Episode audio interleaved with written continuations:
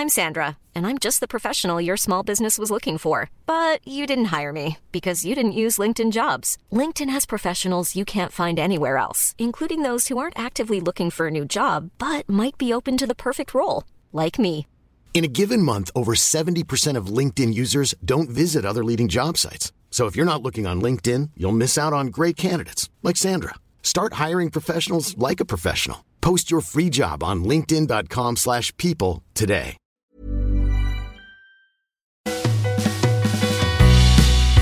Said, mm, How far are you willing to go?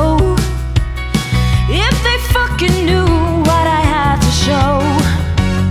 Oh, this day, it's all gonna happen. This day, I'm gonna make it, you'll see. Cause this day is mine. Oh, yes, it's mine. Hej och välkomna till Jobb och karriärpodden.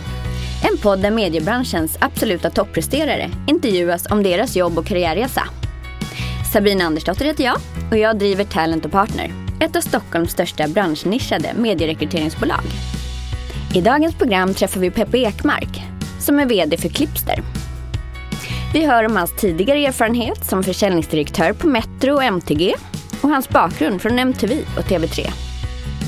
Vi får också höra att han känner mystiska kroppsläsare och spåkvinnor och att han käkar middag med Laura Pausini. Att han sålt skoputsmaskiner, har en tvillingbror och att han startade en cykelverkstad när han var 12 år gammal. Vi får också höra att han har blivit omnämnd som årets entreprenör och att han lyckats med mycket han tagit sig för. Men vi får också ta del av tuffa perioder som han sedan vänt till något positivt. Häng med allihop och lyssna på Peppes historia. Välkommen Peppe Ekmark, idag VD på Clipster. Lång historia från MTG bland annat. Välkommen hit. Tackar, tackar. Kan inte du börja med eh, att berätta lite om din bakgrund och din familj och din uppväxt så att man får en liten... Bakgrund och min familj. Jag är uppvuxen ute i Danderyd, Stocksund. eh, Med en ganska stor familj. Vi var... Egentligen är vi sju syskon. Vi, fast det är fyra föräldrar. Fast vi sju syskon eh, levde ganska nära tillsammans hela tiden. Så jag upplever att jag har fyra syskon. Ja, en tvillingbror. Plus att min mamma fött ytterligare ett tvillingpar. Så min mamma fött ja, två... Enäggs, är det lika? Nej, Ah. en ex. Nej, Ah, två ex. två ex, ah. Ja, stämmer bra. Nära förhållande till syskon då, mamma och pappa? Ja, Mm. absolut. Nu är pappa död, men mamma lever fortfarande och vi har en bra relation. Vem i din uppväxt har spelat extra stor betydelse för, för dig och vart du har kommit? Faktum är att eh, idag inser jag att det är min styvfar, som också är bortgången nu, Mm. som jag bodde med. För när vi separerade, när, vi, när mina föräldrar skildes, då valde de faktiskt att separera mig och min tvillingbror. Så att Nicke fick bo hos pappa och jag fick bo hos mamma. Och det är intressant att du ställer den frågan. För jag märkte verkligen då skillnaden hur vi blev som människor. Åh, vad intressant. För min mamma var väldigt orolig av sig och dålig självförtroende och självkänsla. Och jag märkte att jag fick det med. Medan min pappa var väldigt så här framåt och galen och liksom bra självförtroende. Stark på ett annat Ja, sätt. och det fick min tvillingbror. Ah, Så så det är intressant. Men jag hade då en, min, det kom en ny pappa in i bilden som heter Mm. Börje. Som var, han var med som en kompis och han var helt fantastisk. För han var stenhård. Men lika hård som han var, var han lika kärleksfull. Och det är någonting som faktiskt jag tar med mig idag. Att jag tror på tydlighet, men jag tror lika mycket på kärleken till det. just det. Så där har du alltså sett präglingen från då omgivningen och hur den påverkar oss människor. Att vi blir ett resultat av våra erfarenheter och vår omgivning. Absolut. Och det är faktiskt någonting som jag tittar väldigt mycket på nu när jag går kurser just nu också i s- de här sakerna. För jag, är- jag, nyfiken på det här. Vad det som gör det föds som ett original och sen blir man en kopia. Och jag hävdar bestämt, du kan inte vara en bra ledare om du inte är ditt original. Och det här är någonting som jag faktiskt till och med föreläser om just nu som jag tycker är otroligt spännande. Utveckla det då, så att vi får veta mer. Nej, men eh, just den här, den här blygheten som jag fick, det störde mig lite. Jag, jag märkte liksom att jag hade mycket drömmar och mål och saker som jag ville göra. Men problemet var att jag litade inte på mig själv. Och då mm, blev jag den lilla blyga pojken som inte liksom tog för mig någonting. Men sen, ja, det var ju saker som hände i livet som gjorde att det blev... som jag Långt ifrån blyg, tänker man dig nu. Och, ja, och, men ja, det, det händer ju saker. Livet utmanar en och jag tror att jag tog tag i de utmaningar som livet gav mig Mm. och gjorde något bra av det. Och det gjorde mig att, till att jag faktiskt eh, tänkte om helt och hållet. Jag tror alltid jag har varit kreativ, men jag har aldrig trott på mig själv, men det gör jag idag. Idag vet jag att allt går.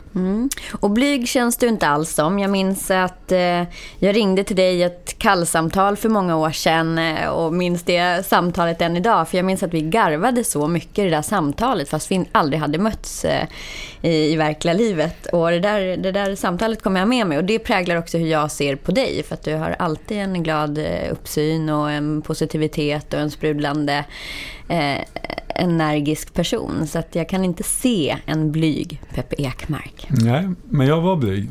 Jag eh, kan berätta vad som hände också. Gör det. För det var spännande. Det var nämligen så att jag i min, eh, rela, min första äktenskap så det var då jag bara upptäckte jag hade fantastiska jobb. Jag jobbade på TV3, jag fick jobb på MTV, jag jobbade på EMA Telsta, numera Live Nation. Jag hade ju världens roligaste jobb. Och liksom egentligen borde jag vara hur glad som helst. Men jag mådde inget bra. Jag började inse någonstans på vägen att liksom det är någonting som inte stämmer. Och jag och min eh, fru, det blev sämre och sämre relation. Det var inte så att liksom jag slutade älska henne, utan jag insåg att jag slutade älska mig själv. Och jag hävdade att sanningen kom ikapp.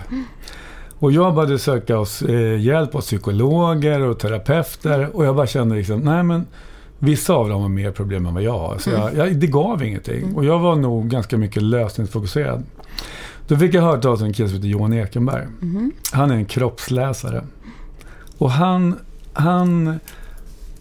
Jag fick höra att han, om jag träffar honom så kommer han kunna hjälpa mig. Och jag tänkte så här, jag har ju ingenting att förlora på det. Alltså jag mådde så dåligt. Så jag valde att åka ut till honom utan att veta vad som hände. Kommer in där i hans stuga. Han ber mig sätta mig ner. Jag pratar lite. Sen ber han mig gå fram och tillbaka i rummet. Och eh, när han gör det så sätter jag mig sen efteråt. Och då börjar han berätta för mig vem jag är. Och jag vet inte än idag, men han sa saker som gjorde så ont, men som kändes så skönt. Som bara fick mig att bara vakna upp. Jag bara, aha, nu förstår jag vad det handlar om. Och jag var så begeistrad av honom, så att när jag sen, när timmen var klar, då säger jag åt honom så här, Johan, jag gör vad som helst. Säg, säg vad jag ska göra, så, kom, så gör jag det. För jag vill bara vara bra. Nej, men du behöver komma i kontakt med dina känslor. Och det bästa sättet du ska göra det är att gå med den här kursen. Och det roliga var att då jobbade jag på EMA Telstar. Och eh, jag frågade, ja, när är kursen då liksom? Ja, men den är i valborgshelgen. Ja men herregud, vad skönt tänkte jag så här, för vi skulle gå upp till Åre med EMA Telstar då. Och då fick jag en anledning att inte gå på kursen. Så jag sa, jag är ledsen, jag kan inte. Och då sa han så bra sak. Men det är här som är ditt problem Peppe. Du bara går den lätta vägen, du bara följer med. Ah, Du låter alla andra bestämma över dig. Men du måste faktiskt ta beslut själv vad du vill i ditt liv. Och när han sa de orden så bara pang i bröstet. Så jag tackade ja på den här eh, kursen. Och han, han, han, Johan bad mig också jobba lite med frigörande andning. Jag vet inte om ni känner till det så mycket, men det, det är liksom, du ligger ner i princip och så hyperventilerar du och då får du så mycket syre i hjärnan så du, du släpper massa blockeringar. Och jag hade gjort några gånger också nu och pratat lite mer med Johan under tiden. Så jag åker iväg lite försenad. Nej, och ehm, jag bara känner liksom att, eh, jag, på den tiden rökte jag, var ju supernervös. Men jag åker den här kursen, jag möter 25 andra personer i den här lokalen som jag kommer till och jag känner, "Åh, gud vad är det för idioter? Men tiden igen, själv insåg jag, men herregud jag är också en idiot här. Så ehm, ja, jag åker dit och hälsar på människorna och sen säger Johan, som var då kursledare också, att nu är ni på kurs. Nu har ni liksom chansen här. Ju mer ni engagerar er, ju mer kommer ni få tillbaka. Och jag kände verkligen så här, nu har jag valt att åka hit, nu ska jag köra järnet. Sen säger han åt oss att vi ska gå på scen en och en och presentera varför vi är här. Och det blir ju knäpptyst. Det är ingen som vågar gå upp. Men då, det var någonstans där som jag bestämde mig. Nej, nu är jag här. Nu måste jag köra all in. Så jag går upp på scen, jag ställer mig längst fram och så bara tittar jag ut över alla andra och säger så här. Jag heter Peter Ekmark. Jag är här för jag har världens sämsta självförtroende och världens sämsta självkänsla. Och jag vet faktiskt varför jag har det. För jag har en tvillingbror. Och min tvillingbror, han ser ut som Tom Cruise. Och det innebär att hela min uppväxt när jag har träffat och blivit kär i tjejer så har min tvillingbror också blivit sam- kär i samma tjej. Och jag har alltid fått höra Peppe, du är så himla snäll. Men Nicky är ju lite snyggare. Förstår du det? har präglat min Såklart. uppväxt. Men det är ju så, det här sitter ju i huvudet. Och jag började inse att det här är något som bara förstör mig. Så att, eh, och därför är jag här, sa jag. Så jag gick jag ner och satte mig. Och sen kom det mest intressanta. För i och med att jag vågade öppna mig så mycket så kom ju en efter en av de här kursdeltagarna upp och ställde sig på scen. Och var hyperärliga då. Hyperärliga. Och du vet, de blottade sig så mycket. och De berättade sådana stories. Och det var då jag insåg för första gången. Alla människor är olika. Alla människor har någonting i bagaget. Det handlar bara om att se det som finns bakom den här fasaden. Och det tog jag med mig i alla mina företag och jobb som jag haft. Så jag har blivit så otroligt intresserad av människan bakom den här ytan. Och det är det som jag tror också att jag har lyckats så bra som jag gör idag. Och vi alla är sårbara ibland. Och att, Ja men eh, självklart. Och det är det. Man måste bara vara mänsklig och man kan inte tro att man kan leda alla på samma sätt för alla olika grejer. Så det här var ju det bästa som har hänt mig. När vi kommer in på dina, din grupp och det här med ledarskapet och hela din karriärresa som har också varit helt fantastisk. Ja. Och kanske ännu mer efter att du har eh, samlat dig själv och fått det här, eh, den här självförtroende och självkänslan eh, tillrättalagd. Kan du berätta hur du började då? Om vi tänker lilla Peppe och dina första jobb och så. Om vi börjar där så att vi får höra lite. Vart börjar man för att sen bli som idag VD på Clipster men också lång, lång eh, erfarenhet från MTG? Nej men det började ju med att eh, det kommer ju tillbaka till den lilla blyga pojken. Många syskon. Jag ville någonstans visa hela världen jag kunde också. Och jag ramlade ganska snabbt in på sälj, som säljare. Och det var även där, jag visste inte så mycket om sälj, men jag tyckte det var jättekult att jobba på ett kontor på Östermalm. Min kompis Ragnar Tingström som driver Scream idag tillsammans med kollegor. Han satt där och jag var lite avundsjuk på honom. Så jag, ja, men jag vill också börja jobba där. Sen hjälpte de mig in där och det var ett företag som heter Projektinitiativ. Och där blev jag faktiskt kvar i tio år. Och det var då jag upptäckte glädjen i att jobba som säljare. Jag tyckte det var så himla roligt. Jag fick visa, jag blev ganska duktig. Men det var nog bara för att jag ville visa att jag kunde. Och så är det ju. Är jag ju duktig säljare så händer det massa saker. Jag fick, eh, blev erbjuden att börja jobba på TV3. Och TV3-resan var, var ju helt fantastiskt rolig. Var där i tre år och gjorde massa galna roliga saker. Första jobbet där med, med Ragnar och gänget, eh, var det kallsamtal och det här klassiska eller hur, vad fick du göra där? Det var allt från att sätta sig och boka möten. Vi sålde, jag sålde bland annat annonser i tidningen Expressen. Fast vi köpte egna helsidor. Och så gjorde, döpte vi om dem till en inredigt hem, allt för hus och trädgård, vinterbilen. Och så gick vi och sålde det vidare med fem införande. Och så jag, när jag började fanns det tre stycken eh, teman och jag blev ansvarig för alla de teman. Jag tror vi hade 50 teman. Det var en period när vi hade i princip en, hel, en eller två helsidor varje vecka i Expressen. Så jag fick också vara entreprenör där, så vilket var fantastiskt roligt. Och i och med då att du var duktig där, för det hörde jag att du var, så blev det alltså in på TV3. Ja. Berätta om det. Ja, TV3, alltså om du är på en organisation som jag var i tio år, då blir man ganska trygg. Och helt plötsligt så kom jag in på TV3. Och jag kom ihåg, jag tappade ju självförtroende totalt. För jag visste att jag kunde sälja, men jag kunde ju ingenting om produkten. Men någonstans på vägen så började man förstå, vänta nu, det här var inte så svårt. Och jag gjorde ju en fantastiskt rolig affär med en eh, skivbranschen som, som jag verkligen förstod att det här blir intressant. Och- Vad var det då? Vill Ja, men jag, jag fick ju förmånen att ehm, lansera Laura Pausini i Sverige Mm. med på ett väldigt annorlunda roligt sätt. Det var ju på den tiden jobbade man inte så mycket med CPO-dealer, cost per.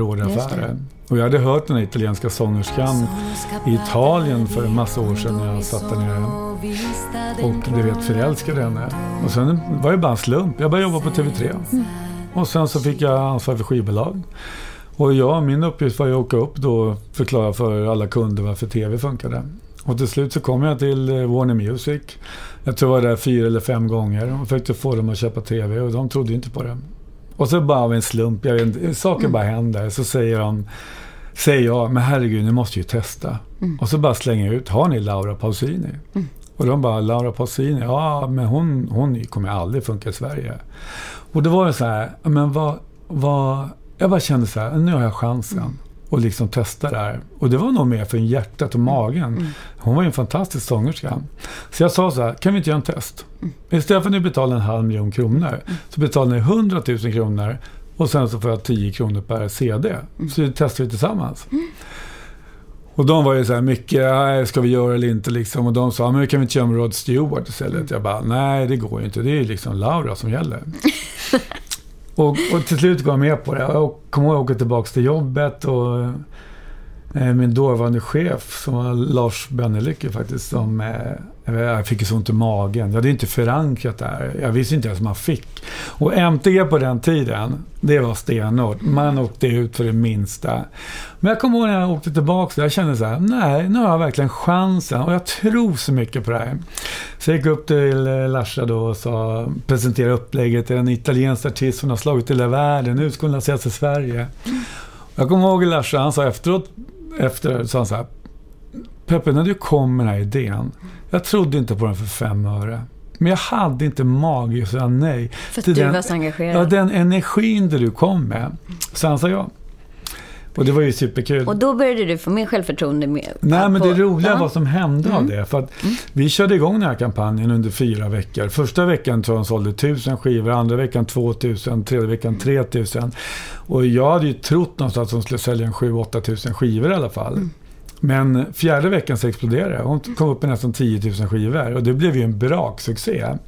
Och jag blev ju superglad. Och Skiv- 10 kronor per skiva blev skönt för er Ja, också. men det vart ju en hundring där plus de där hundra till. Så det var ju en bra affär. Men, men historien slutade ju inte där. För helt plötsligt så, när den kampanjen var klar, då sa jag till skivbolaget och frågade TV, TV3 då, kan vi inte köra på lite i och med att det är en CPO? Så skulle vi ha ledigt utrymme så kör vi på. Och det var ju absolut, sa de. Fyra veckor senare så ringer skivbolaget. Och då berättade de att de vill bjuda mig på middag. Och jag frågade speciellt. Nej, men kom till Laroy imorgon. Jag åker dit och det är hur mycket folk som helst i den här lokalen. Och jag möter deras VD som kramar om mig. Jag sa, Åh, Peppe, du har gjort mig framgångsrik. Och bara, vänta vad är det som händer liksom? Kommer in där, jag möts vid ett eh, stort bord och det är champagne och champagneglas. Och till slut så bara eh, frågar jag, men nu får ni berätta.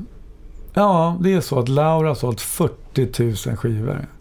Och så fick jag ett paket och så öppnade jag upp det. Och då visade det sig att en artist som har sålt 40 000 skivor på den tiden får en guldskiva. Och så fick jag ett paket som visade vara en egen guldskiva till mig. Och jag är så otroligt stolt över det. Men det roliga var ju också sen att just då höll TV4 var på gång upp. Vi hade ett lite dåligt självförtroende på TV3 också. Och jag kommer tillbaka dagen efter med skivan i handen. Jag möter Kasten Almqvist som var VD på TV3 och visar upp skivan. Och det blir så mycket energi i det här. Helt plötsligt bara, men vänta nu, TV3 funkar. Och det blev liksom en, jag kommer ihåg verkligen vilken energi i- det blev i TV3. Så, mm. Men så hände en sak. Here's a cool fact a crocodile can't stick out its tongue. Another cool fact you can get short term health insurance for a month or just under a year in some states. United Healthcare short term insurance plans are designed for people who are between jobs, coming off their parents' plan, or turning a side hustle into a full time gig. Underwritten by Golden Rule Insurance Company, they offer flexible, budget friendly coverage with access to a nationwide network of doctors and hospitals. Get more cool facts about United Healthcare short term plans at uh1.com. Hiring for your small business? If you're not looking for professionals on LinkedIn, you're looking in the wrong place. That's like looking for your car keys in a fish tank. LinkedIn helps you hire professionals you can't find anywhere else, even those who aren't actively searching for a new job but might be open to the perfect role. In a given month, over 70% of LinkedIn users don't even visit other leading job sites. So start looking in the right place. With LinkedIn, you can hire professionals like a professional. Post your free job on linkedin.com/people slash people today. till. Tre veckor senare så ringer skivbolaget igen. Och då frågar de, vad är det nu då? Jo, Laura Pausini i Stockholm. Och hon vill äta middag med dig. Ja, Så jag åt middag med Laura och hon sålde tror jag 85 000 skivor. Jag blev ju Sveriges mest sålda artist under en period. Och det som är roligt med det, det var ju det som jag då insåg att om jag bara följer mitt hjärta då, då, och verkligen tror på det jag gör, då kommer jag. Och det är väl någonstans det som jag har tagit med mig.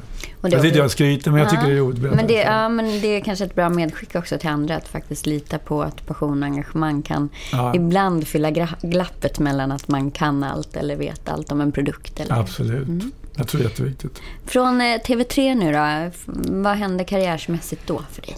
Eh, Efter TV3 då fick Mm. jag ett riktigt bra självförtroende. Då hade jag under lång tid bestämt Jag hade funderat på en affärsidé. Och det var att eh, hyra ut skoputsmaskiner Mm. till företag och organisationer. Och eh, jag fick sånt självförtroende så jag slutade på TV3 och drog igång det här företaget Smile and Shine. Och det var ju en fantastiskt rolig resa. Jag drev det i sex år. Med bra resultat och omsättning? Ja, absolut. Det blev fantastiskt. Och det, jag kan inte säga att jag blev miljonär på det, men eh, han som äger det idag han mår väldigt bra av det. Men, eh, och jag har aldrig varit intresserad av pengar, det är rätt intressant. Utan mer liksom att testa om det funkar.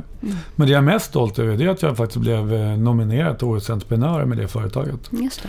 Och tack vare det företaget kom jag i kontakt med eh, Metro.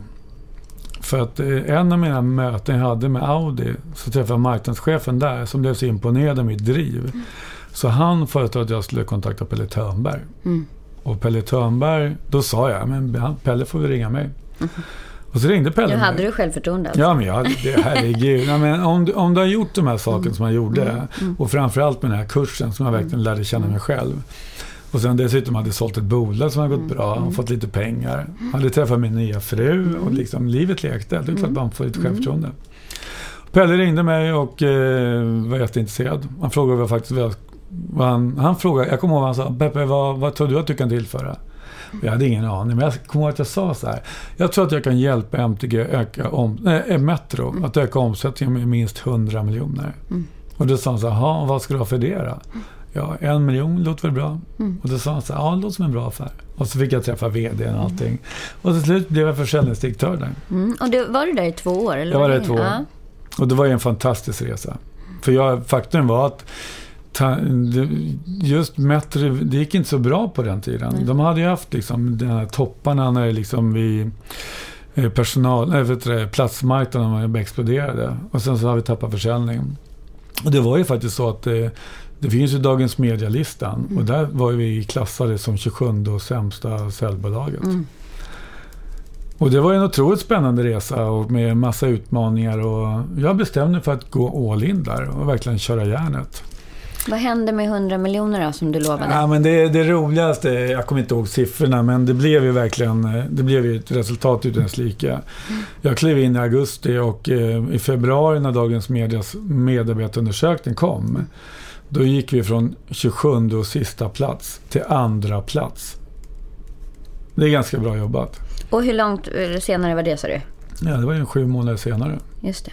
Så att eh, där kan man ju prata om att vi skapade energi och, och det var det här som mina erfarenheter som från tidigare liksom att jag jag märkte ganska snabbt att säljarna var ganska skrajade. De var rädda för sparken, de vågade inte säga vad de tyckte allting. Och jag kände någonstans att eh, det här är ju fantastiska människor. Jag har för mig till och med att Pelle sa sparka alla och ta in nya. Men jag kommer inte ihåg men jag bara vet att det var något sånt. Och jag bara kände att jag måste ge dem en chans. Och det här var ju helt fantastiska människor som inte hade blivit sedda heller bara. Och, eh, men det roligaste var ju, för vi, vi gjorde om allt. Vi, vi, eh, vi flyttade, de satt på nedervåningen i bunkern som kallas Metro. Och jag sa, vi måste flytta säljkorgen upp på övervåningen. Vi måste köpa nya möbler. Vi till och med skaffade nya tjänstebilar. Det var ett jädra liv där. Det går inte. Men jag säger, det här måste göras. För att skapa den här energin. Och ehm, det blev ju bra. Men det roligaste var när vi, när vi fick andra platsen jag var ju superstolt. Men alltså på så kort tid. Men säljaren var ju skitförbannade. För Jag bara, vadå då? Liksom? Ja, men Peppe, du har ju sagt att vi skulle vara bäst. Nu är vi bara tvåa. Och då sa jag så här, men du vet vad som gäller. Det är ju bara att jobba en år där. Och året efter så tog vi första platsen. Och dessutom då så var det då man införskaffade Stockholm Media Week. Och då fick vi första priset där också. Och då Som var närmar sig. Mm. och då var, det inte när, då var det ju Pelle Törnberg som lämnade över priset. Mm. Och då var jag riktigt stolt. Så det var, så det var ju två fantastiska år som jag verkligen... Var nog den jobbigaste men de roligaste i mitt liv på den tiden. Men jag var helt slut så jag slutade där sen. Och så startade jag konsultbolag. Eh, jobbade med, drog igång ett eh, rekryteringsföretag som heter Agentum. Fantastiskt roligt, finns idag, heter Nova Agentum. Sen så blev jag ansvarig för att hjälpa till med Kanal Lokal, lokal-tv-kanalen. Och eh, jobbade där i två år som konsult. Och eh, problemet med Kanal Lokal det var ju att vi lyckades aldrig få några tittare. Men vi sålde otroligt bra, så det var ju fantastiskt roligt. Och sen efter det så startade jag en eh, kundklubb som heter Viva Vill. Och eh, där trodde jag verkligen att jag skulle bli superrik. Men, Men Hör eh, det kostade mig många, många pengar. Alltså jag, jag, jag gick därifrån med skulder på kanske en miljon kronor och var nästan så personlig konkurs. ja. Jag kommer ihåg då att vi, jag, och min, jag var nästan vi skulle behöva sälja huset. Och jag sökte ju jobb överallt för jag måste liksom hitta det här. komma Men- igen. Mm. Ja, men och jag fick ingen jobb. Det var precis Lehman Brothers-kraschen. Ingen vågade anställa. Jag tror Är vi på 28 nu alltså? Ja, då är vi i 28. Mm. Ja, det är vi. Och sen eh, då... Vad gör man? Skulder, inga pengar. Så När start- livet hade lekt och sen nu inte lika mycket. Ja, men det, jag är så tacksam med det här. För det är då som det, man blir stark. Mm. Och ödmjuk, Ja. om inte annat. Mm. Jag startade, då startade jag ett företag som heter Procods. Mm. Som var ett mötesboknings och utbildningsföretag. För jag tänkte, om inte någon vill ha mig får jag ta ansvar för mig Mm. själv. Och jag slet verkligen järnet. Mm. Och fixade kunder. Och det intressanta var, jag var ju mer eller mindre skuldfri. Jag hade en liten skuld kvar till min mamma. Mm. Men eh, sen var jag skuldfri. Och då ringer MTG. För då var det så att eh, Jocke Nordling då, som eh, jobbade på Karat då. Jag hyrde in Karat för jag ville att mina säljare på Kanal Karl skulle bli duktiga och, och kunna produkten och marknaden. Och Jocke var så imponerad hur vi kunde omsätta så mycket fast vi inte hade några tittare. Så han ringde mig och sa Peppe, vi har ju hur många tittare som helst, men vi omsätter inte alls likadant. Skulle du vara intresserad av att bli försäljningsdirektör eller säljchef på, kan- äh, på TV3? Mm. Och ja, klart att jag var sugen på det. Framförallt var jag mentalt slut. Så Mm. jag tackade ja till det jobbet och eh, klev in där. Just det. Så han, han fick ta resten av dig när du var helt slut. Ja, men jag är så tacksam Ja. över Jocke Norling att han, alltså han är en fantastisk människa. Och det, det jag gillar med Jocke, det är att han lät mig få göra precis som jag ville. Vi hade duster, absolut, men det var roliga duster. Och han liksom höll mig fri. Och jag, jag klarar inte av chefer som ska styra mig. Då, då dör jag, då tappar jag lusten. Men Jocke hade den förmågan. Och jag har ju haft fantastiska år. Jag trodde ju aldrig jag skulle vara på MTG i sex år, men så länge blev det. Vad hände då från det och hur utvecklades det? Nej, men man läser ju sina erfarenheter. Jag kommer ihåg första dagen, just med blottläggning. Jag kommer ihåg första dagen, man kommer in där, stor företag, organisation, liksom, man ska visa att man är duktig och allting. Och jag bara kände, nej, nu ska jag vara mig själv. Så första mötet med min kår, mina säljare som jag skulle jobba med. Hur många var det då? Det var tio personer. Jag kommer ihåg så väl. Jag sa, hej Peppe Ekman heter jag. Jag tycker det ska bli jättekul. Men jag skulle vilja erkänna att jag kan inte så mycket om den här verksamheten. Och jag skulle nästan vilja fråga er vad ni tycker vi ska göra om det här skulle bli riktigt bra. Och de, för mig var det en ganska enkel fråga. Men jag, jag såg på dem att men vänta nu, vadå? Ska, ska vi berätta för honom? Ja, men jag kan ju inte det. här. Ni kan det ju. Och jag tror att det var någonstans där som de fick lite förtroende för mig. Och sen, sen ska man alltid ha en högerhand med sig. Och det var en kille som hette Daniel Straume som jobbade där. Som, eh, som jag snabbt eh, lärde känna. Och han var... Han, han kunde produkten så bra. Medan jag då var, visste att jag kunde det här med ledarskapet. Så vi tillsammans blev ett magiskt par. Och jag är så otroligt glad än idag att jag fick förmånen att träffa Daniel. För han fick mig att bli framgångsrik på MTG. Och det är en- Fick du honom att bli framgångsrik? Ja, ja, ja, vi käkade faktiskt lunch eh, för en vecka sedan. Vart är han idag? Nej, det är ju, han är ju nu på Airtime Sales som blev företaget som Kanal 5 och TV3 startade regionalt. Mm. Och jag kan ju återkomma om det, men eh, det var ju eh, de här åren tillsammans med medgångar och självklart motgångar. Men jag är lite stolt. Jag var där 24 kvartal och vi missade två kvartalsmål på 24 kvartal. Just det. Och det byggde inte på stenhårt jobb utan det berodde på kärlek, vi hade roligt, vi reste mycket, vi tillåt varandra liksom göra det man väl ville göra. Och jag tycker det, det, jag måste säga, de åren nu var nog de roligaste jag haft. Och jag saknar det här gänget så enormt mycket. Jag, saknar, jag kan inte säga att jag saknar MTG, för jag tycker MTG är fantastiskt. Men just den här åren med de här människorna. Och jag märk, märker ju idag att det här är ju vänner för livet. Jag tror vi ska ha en liten reunion nu i augusti. Jag hoppas alla kommer ner då. Men du blev försäljningsdirektör sen, för nu var, var du säljchef först där? Först var jag TV3. säljchef Mm. och sen så eh, slog man ihop radion och tvn. Mm. Och då fick jag titeln försäljningsdirektör för både radio och tv regionalt. Mm. Men det var ju ganska snabbt som vi insåg att det här kommer inte funka. Så vi, vi slogs eh, upp igen och så blev det tv och så blev det radion. Och eh, då fick jag behålla titeln. Och eh, då... eh, Vi, vi, när jag började var vi sex regioner. Och vi blev ju 19 regioner sa- samtidigt också. Så då anställde vi fler. Jag tror vi var som mest 25 personer i min grupp. Just det. Och sen körde vi där. Och eh, vår stora dröm var ju faktiskt att regionalisera TV6. Eller faktiskt slå ihop oss med TV5. För jag var ju med och pratade om det här eh, med Jocke på den tiden. Att tänk, varför startar vi inte gemensamt säljbolag?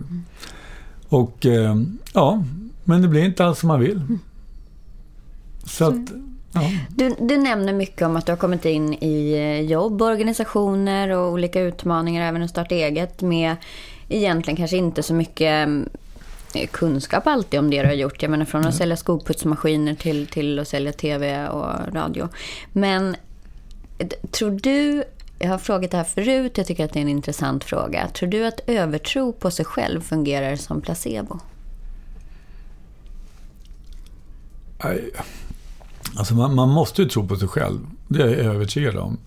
Men man måste ju tro på sig själv i sin kapacitet, vad man kan. Till exempel, jag, jag vet idag att jag är en duktig ledare. Och det är klart att jag måste ju peppa mig själv också, så jag inte tappar självförtroendet. Men det är otroligt viktigt att komma ihåg vem man är. Att gå in och tro att man kan någonting om TV eller Om man inte kan. om man inte kan det, då, då är man ute på hal is. Men när man säger till en eh, chef som ska anställa en på MTG att jag ska öka ert resultat med 100 miljoner, det är rätt kaxigt och det är svårt. Det där är ju en hypotes, det är något Jo, som man tror och hoppas. Liksom. Du säger något väldigt intressant nu och det här är rätt kul. De gångerna som jag verkligen ville ha haft ett jobb har jag aldrig fått det. Och jag vet idag varför. För då, då försökte jag sälja in mig själv. Nu, när jag slutar på MTG, och jag har faktiskt fått en del bra jobberbjudanden. Och jag har fått jobberbjudanden på företag som jag, som jag till och med sagt, jag är ledsen, jag kan ingenting om er bransch. Och jag har till och med känt så här, men är jag verkligen intresserad? Så då, ju mer ärlig jag är mot mig själv och här, jag, jag kan ingenting om det här. Jag vet att jag kan hjälpa till att bygga upp en säljorganisation, det vet jag. Och det kommer jag kunna fixa. Men just på en grej. Och det, vad händer då? Det så, blir nej, men, ja, men det, det lär vi dig, det är inget farligt. Och helt plötsligt bara ramlar jobben in. Vad drömmer du om numera då? Nu har du ju nått höga positioner både som försäljningsdirektör på MTG och, och idag vet Jag har, mass, ja, jag du massor av drömmar. Jag, I september släpper jag min bok. Mm. Och den boken heter Pojken som levde sina drömmar. Mm. Och det är en självbiografi av mig. Och, den, och den har lett till att jag har skrivit eh, avtal med förlaget om att släppa två böcker till. Mm. En bok som handlar om sälj och ledarskap och sen en barnbok Mm. som handlar om en entreprenör, en liten pojke som, det handlar om mig när jag var 12 år och startade en cykelverkstad i mina föräldrars garage. Och ehm, hur man eh, som barn då kan, tanken är att barn ska bli lite inspirerade av den boken. Om du skulle ge karriärtips till unga karriärsugna människor där ute, kanske säljare som lyssnar på det här eller andra Mm. individer som vill nå framgång, vad skulle det vara? Att nummer ett, hitta sig själva, vara sig själva. Och nummer två, eh, be om råd och hjälp. Jag, träffar så många människor som tror att de kan allting själva. Men alltså, sätt, fråga den som har gjort resan. Men jag har tre mentorer. Min ena mentor, det är liksom min gamla, min gamla chef, Stefan Seby, som jag jobbade med. Han har alltid varit min affärscoach när det gäller liksom sälj och allting. Sen har jag Johan Ekenberg som min kroppsläsare. Han har hjälpt mig med min personliga utveckling. Och sen har jag faktiskt en spåkvinna också. Och den spåkvinnan, det är klart att jag tror inte att hon kan styra över mitt liv. Men hon ger mig så mycket energi. Och så fort jag hamnar i såna här, jag ska inte säga konflikter med mig själv, men vart jag ska någonstans i livet, så pratar jag med någon av de här. Och det är fantastiskt. Det är lite som coaching som man håller på med idag. Att man liksom, de hjälper en att hitta mina egna svar inombords. Och svaren sitter jag hos alla längst in. Det handlar bara om att ta, ta fram dem. Och sen det sista. Gör misstag. Våga vara er själva. Var inte rädd för att få sparken. För att ni liksom gör dåliga grejer. Jag vet inte hur många gånger jag utmanat både Metro och MT. Liksom har gjort saker som absolut inte får göra. Inga förbjudna saker, men jag har trott på det. Och det vill jag verkligen uppmana där med Laura Pausina också. Försök att hitta något som du tror på. Det är lättare att be om ursäkt efteråt än att fråga om lov. Sen måste man ju självklart hålla sina ramarna. Och det, jag pratar inte om att man ska bli någon rättshaverist nu. Nej. För det är inte det det handlar om. Men, liksom, Men, men lite lagom bångstyrig. Ja, på ett positivt sätt. Och jag, det, jag tror att det krävs rätt mycket eh, mer av en sån ledare också. Att våga släppa fritt och tillåta folk att göra misstagen. Men det är då de växer också. Jag måste säga den som jag lärde mig mest av i chef, det var när jag var på EMA Telstar. Då hade jag en chef som hette Staffan Holm. Han, han ställde aldrig någonsin krav på mig. Han bara sa, Peppe, bygg upp det här, gör vad du vill. Jag tror katten att jag blir honom trogen. För han hade förtroende för Han hade förtroende. Och med att se till att ge förtroende till de här människorna så kommer de växa oanade. Men så länge du försöker styra dem så kommer de aldrig blomstra. Det är jag 100% övertygad om. Strålande! Tack så hjärtligt Peppe Ekmark för eh, kontakten vi har hållit sedan det där första kallsamtalet jag ringde till dig. Och för förtroendet att vara med och blotta dig och din historia i våran podd idag. Tack så mycket. Tack för att vi kom. Jag kommer faktiskt ihåg det samtalet Gör idag. det? Ja. Ja, men jag tyckte du var så otroligt charmig. Så en hemlighet var faktiskt du som fick mig att skratta så bra. Var det det? Ja, jag minns det att vi det skrattade länge och väl. Jag minns inte ens vad vi pratade om, men garva gjorde vi himla länge. Nej, det var kul när du hörde av dig sen igen. så. Ja, eller hur? Och du vet, och det en hänvisade till det. Ja, och då kom du också ihåg det. Absolut. Ja. Det, nu sitter vi här. Det det är Du ser, alla vägar bär till Rom. Tack så hjärtligt och ha en Tack. fin dag allihop. Och med det tackar vi Peppe Ekmark som kom hit och var med och deltog i vår podd. Och tack till alla er som har lyssnat. Ha det gott!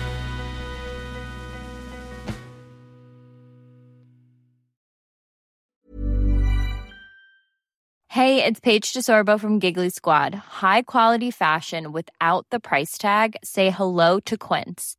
I'm snagging high-end essentials like cozy cashmere sweaters, sleek leather jackets, fine jewelry, and so much more. With Quince being 50 to 80% less than similar brands. And they partner with factories that prioritize safe, ethical, and responsible manufacturing. I love that. Luxury quality within reach. Go to quince.com slash style to get free shipping and 365 day returns on your next order. Quince.com slash style. Mom deserves the best, and there's no better place to shop for Mother's Day than Whole Foods Market. They're your destination for unbeatable savings, from premium gifts to show-stopping flowers and irresistible desserts. Start by saving 33% with Prime on all body care and candles. Then get a 15-stem bunch of tulips for just $9.99 each with Prime. Round out Mom's menu with festive rosé, irresistible berry chantilly cake, and more special treats. Come celebrate Mother's Day at Whole Foods Market.